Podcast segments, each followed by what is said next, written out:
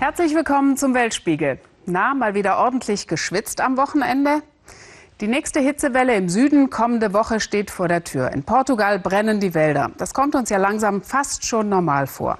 Was definitiv nicht normal ist, dass es in diesem Jahr auch in der Arktis brennt wie noch nie. Nördlich des Polarkreises gab es den heißesten Juni seit Beginn der Wetteraufzeichnungen und diese Woche mit 21 Grad Celsius in der nördlichsten Siedlung der Welt schon wieder einen Hitzerekord. Simon Riesche.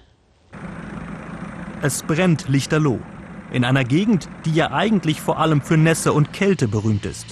Alaska, neben Eis gab es hier zwar immer auch Feuer, doch es verschiebt sich etwas im hohen Norden. Und das macht der Weltgemeinschaft große Sorgen.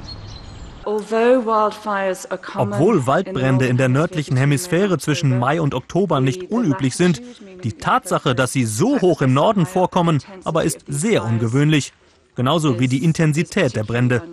Am schlimmsten wüten die Feuer aktuell in Alaska und Sibirien. Es sind hunderte Großfeuer, die seit Wochen weltweit rund um den Polarkreis lodern.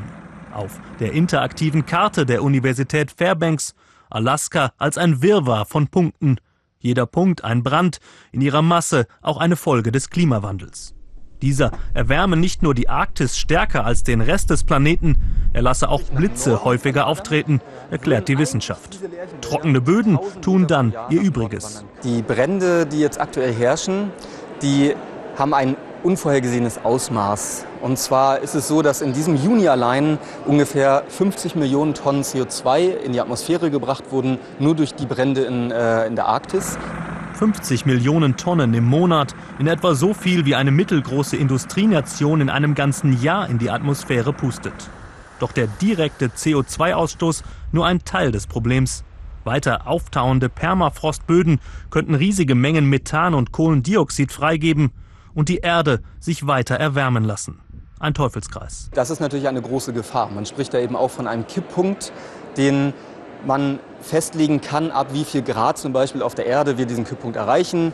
Und womöglich sei dieser Kipppunkt bereits überschritten, sagen zumindest manche Forscher. Dass es wärmer geworden ist, sorgt in diesem Jahr in Alaska durchaus für Gesprächsstoff. Wobei es hier eher um Sommer, Sonne und Strandleben geht. Und um dieses Video eines Elches, der sich im Garten eines Wohnhauses abkühlt. Millionenfach im Internet geklickt. Die gewaltigen Feuer in den einsamen Weiten der Arktis, bisher in den USA allenfalls ein Randthema, trotz der brennenden Zukunftsfragen.